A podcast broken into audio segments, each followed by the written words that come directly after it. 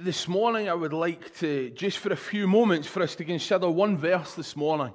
Uh, Galatians chapter five and verse one is what we're going to focus on. As always, the great number is three. There is three points I just want to pull from this one verse. And the verse reads, "For freedom Christ has set us free.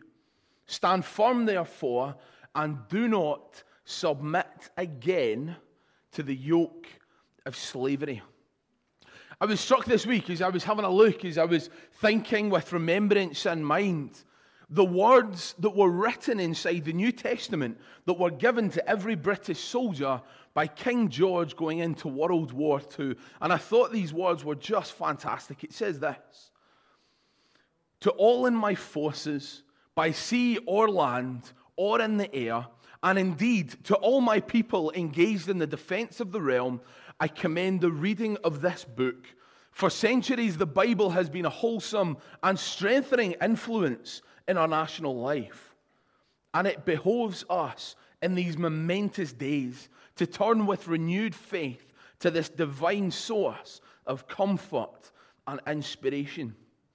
How we pray that our land would turn again to view the world like this." This morning, I just want to look at three things. I want to look at freedom, perseverance, and learning from the past. This verse is positioned here at the beginning of chapter five because it is there to remind the people that are reading it of what comes first, of what they have in Christ, because they're being distracted. Firstly and simply, for freedom, Christ has set us free. We live in a country that gives us a lot of freedom. Though it doesn't always feel like it, we have, to some extent, freedom of speech. We have freedom of religion. We have freedom to vote or not to vote. We have freedom to choose what we eat. We have uh, freedom to choose what we wear. And today we remember that that freedom came at a cost. It came at a massive cost. Did you know that in the three thousand four hundred twenty-one years of recorded history, there are only two hundred sixty-eight without war somewhere in the world? And did you know since World War Two, there has only been twenty-six days on this planet that there has not been war? There is always freedom to fight for. There is always oppression that needs fought. There is always evil that needs slain. And I was struck by this story this week. A man, a man called Terry Waite, he was the former uh, assistant to the Archbishop of Canterbury, but he went to Lebanon to go and try and uh, negotiate the release of four hostages. And it didn't go very well for him. He got taken as hostage. And he describes in his book this, what it is for him to be chained to a wall and allowed to go to a bathroom once a day. He was chained to a radiator for one thousand seven hundred sixty-three days, almost four years. And I was struck, what a sense of freedom that must have been. After four years of sitting chained to a radiator, no longer being.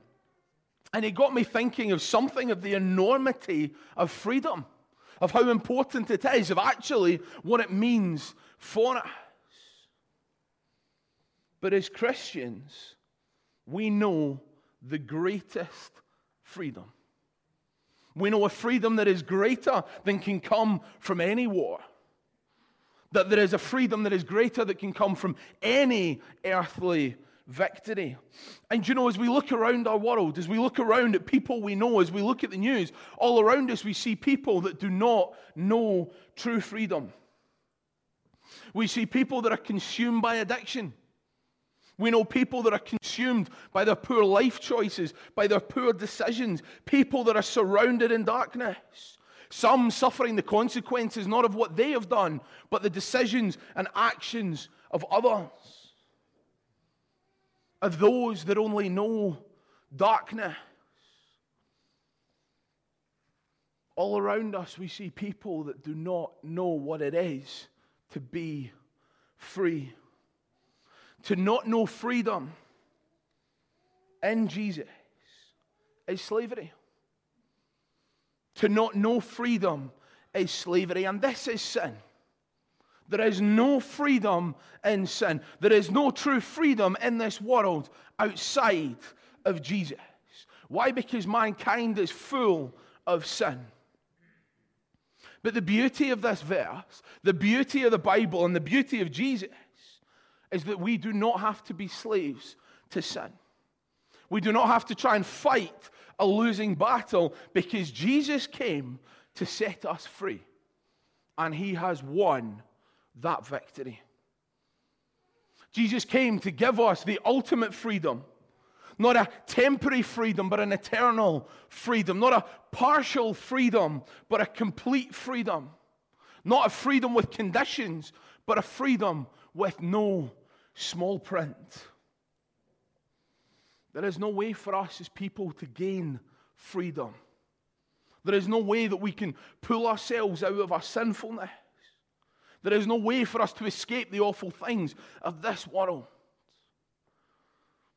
But the message of Jesus is that in his goodness and in his power, he came to set us free.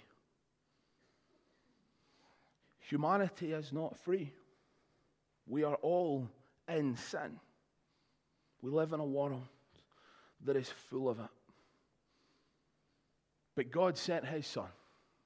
God sent Jesus Christ into this world so that we no longer have to face the consequences of the fear and the slavery that we are under to sin. Because the wages of sin is death. But God loves us, and God made a way for us. And we see that the only perfect man to ever walk this planet was persecuted and killed in the most horrendous of ways to take the weight of my sin and your sin. Freedom comes at a cost. The purpose of today is to remember the massive cost that it took on our nations, on the Allies, and other wars and battles outside of that in this world. But we come together on a Sunday, on this Lord's Day, to remember the ultimate cost of the perfect sacrifice. I love the words of John eight thirty-six. The Son shall set you free, and you shall be free indeed. This is the message of Jesus today, that wherever we find ourselves, wherever we find ourselves battling, Jesus has already won the victory over it. That there is a greater future, that there is more to come, than there is better than what is right in front of us. Why? Because Jesus has given us freedom. Do you know true freedom this morning? Do you know Jesus is your own Lord and Savior? Secondly, stand firm, therefore, persevere. Standing firm is often the key to winning battles. How long can our men hold the line? How long can they dig deep? How long can they persevere? You must stand your ground before you can move forwards. General Eisenhower once said, war is a terrible thing, but if you're going to get into it, you've got to get into it all the way. Freedom takes perseverance. The freedom we enjoy is because of those that gave so much. And I think of the picture of the trenches in World War One. I think of these places that were whatever, uh, six foot wide and ten foot high.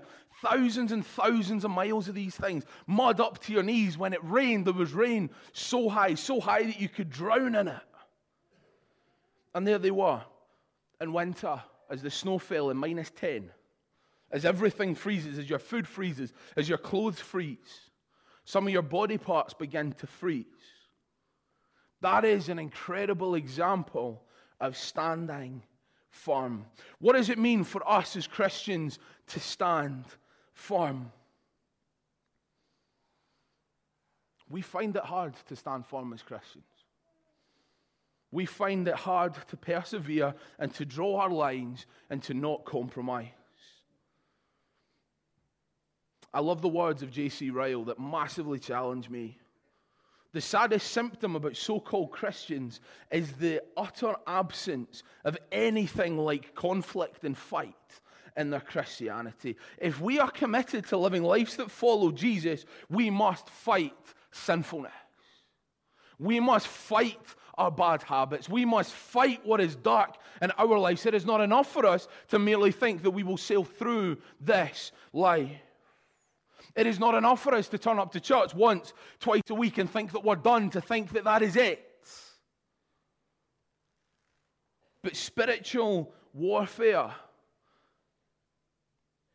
taking control of what is in front of us. The irony of us taking control of that battle is us letting go of control and giving it to Jesus. We cannot be those Christians. We cannot be those Christians that are half-hearted, that think that we can just sail through it. God's got me. Don't worry about it. Everything's fine. That can't be us. Why? Because Jesus paid the ultimate price so that you could live more than that. Don't go back to your sinfulness, but stand and persevere for Christ. It's important for our survival as Christians that we realize when we become a Christian, we are entering into a battle. That daily we are engaging with an unseen enemy that seeks to destroy us and everything around us that is good. We must be strong in the Lord. We must put on the armor that God gives us so that we can stand firm against the enemy. We can only do this because of point one, because we are free people. We don't become more free the more we persevere, but we persevere because we are free. The greatest example of perseverance we see is Jesus. The man that had so many opportunities if he wanted to walk away from what was in front of him when he was on earth, but instead he went through every single bit of it for me and for you. And the greatest comfort in that, in the standing firm and the perseverance, as difficult and as lonely and as hard as that could be, is that God promises to be with you in that. And thirdly, do not submit again to a yoke of slavery. Learn from the past. I'm sure most of us know what a yoke is, but it's a bit of wood that's put between two ox so that they can pull a really heavy cart. So a big bit of wood so that they're going in the same direction, they're moving together, but it's heavy. It's really, really heavy. You imagine chucking on a bag full of weights and walking around with it all the time. It's heavy and it's difficult and it's hard and it's a burden upon our shoulders. So what this is saying is, do you know what? Because you've become free, this massive heavy bit of wood that's been weighing you down is gone because you're free in Jesus. So why on earth would you put it back on again? Why on earth would you give in to your sinfulness? Why on earth would you go back to being a slave of sinfulness when you are free in Jesus? Do you know, some of us maybe today as Christians need to hear that the burden and the consequences of your sin have already been lifted from you. Why would you put the burden of sin back upon yourself? Why would we want to live in any way apart from in the freedom that Jesus gives us? We know what it's like to live a life without Jesus. Why would we want to return to that? Today, again, we come together to remember and to learn from the past. We come and we learn from the things that have happened in the decades and centuries that have gone before us. The consequences of war is great. And we recognize that it is needed in circumstances. But we want to learn from the past. The burden of sin and of slavery is gone. Do not put it back on. Not even for a while. But look back on it. Look back before you knew Jesus. If you've been a Christian for most of your life, all it takes is to look outside of yourself to see what it is to not know Jesus and how that sinfulness weighs. I became a Christian when I was eighteen. And before that, there was lots of things going on around me. And I thought, you know what? I was really struggling. I was really angry. I was really hurt. And I thought, you know, There's lots of stuff in this world that looks awesome, so I'm just going to go do it all. And I did. I had a, I thought I was having a great time. I went with my friends and did loads of things I shouldn't have done, got in lots of trouble that I shouldn't have gotten. And do you know what was interesting? All this stuff that promised me so much, that promised me so much freedom, this weight and this burden that was on my shoulders just get heavier and heavier and heavier. So I thought, do you know what, let's give it a few more months. Let's keep going. Let's keep doing this stuff. Let's keep getting deeper and deeper into the things of the world and further away from God, but still the burden get heavier and heavier and heavier and heavier. That's what sin does to us. That's what addiction does to us. That's what difficult The things that we battle, the sin that we battle, if we give in, that's what it does. The yoke gets heavier and heavier. But who the Son has set free shall be free indeed.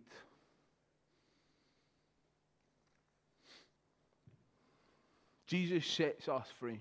Jesus set me free. Jesus lifted that yoke from me. And he has lifted it from you. And if he has not yet lifted the burden of sin from you this morning, he can do that for you. Doesn't mean that things are easier. Doesn't mean that we don't face hard circumstances.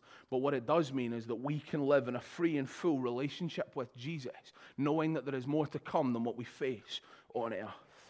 Knowing that there is a new heaven and a new earth. Knowing that there is a place without suffering. But there is a way to endure this life and to live a life that is prosperous and is good for God. Jesus sets us free. Where are you this morning? Is your yoke gone and are you living in the freedom that Christ has given you? If so, keep going, persevere. Love that freedom, spend time knowing God because it is awesome. Or maybe this morning, your yoke is so heavy, you are buckling under the weight of your own sinfulness and your own shame. The good news is you don't have to. Because the good news of Jesus is that he sets us free. How easy is it for us to lose sight of God? How easy is it for us to lose sight of the freedom that Jesus has brought? The freedom over the grave, the victory over death and sin. Never, ever lose sight. Focus on our God. Leave it all with him. Through Christ we have been set free and we are no longer slaves to sin. I love just the verse, that uh, verse thirteen in chapter five there, that it just sums all of this up, that you've been called to freedom. Don't use your freedom to sin. Why would you want to do that? Why would you want to go back when you know what it is to be holy and good with God, but instead love one another and serve one another? Do you know this morning the true freedom that only comes from Jesus?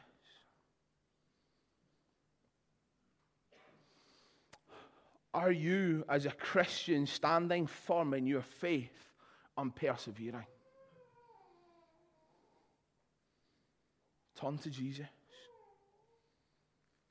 Our desire this morning is to see nations come before Jesus, to see our own nation come before Jesus, to see multitudes come to know him, how our world would be transformed. Let's pray.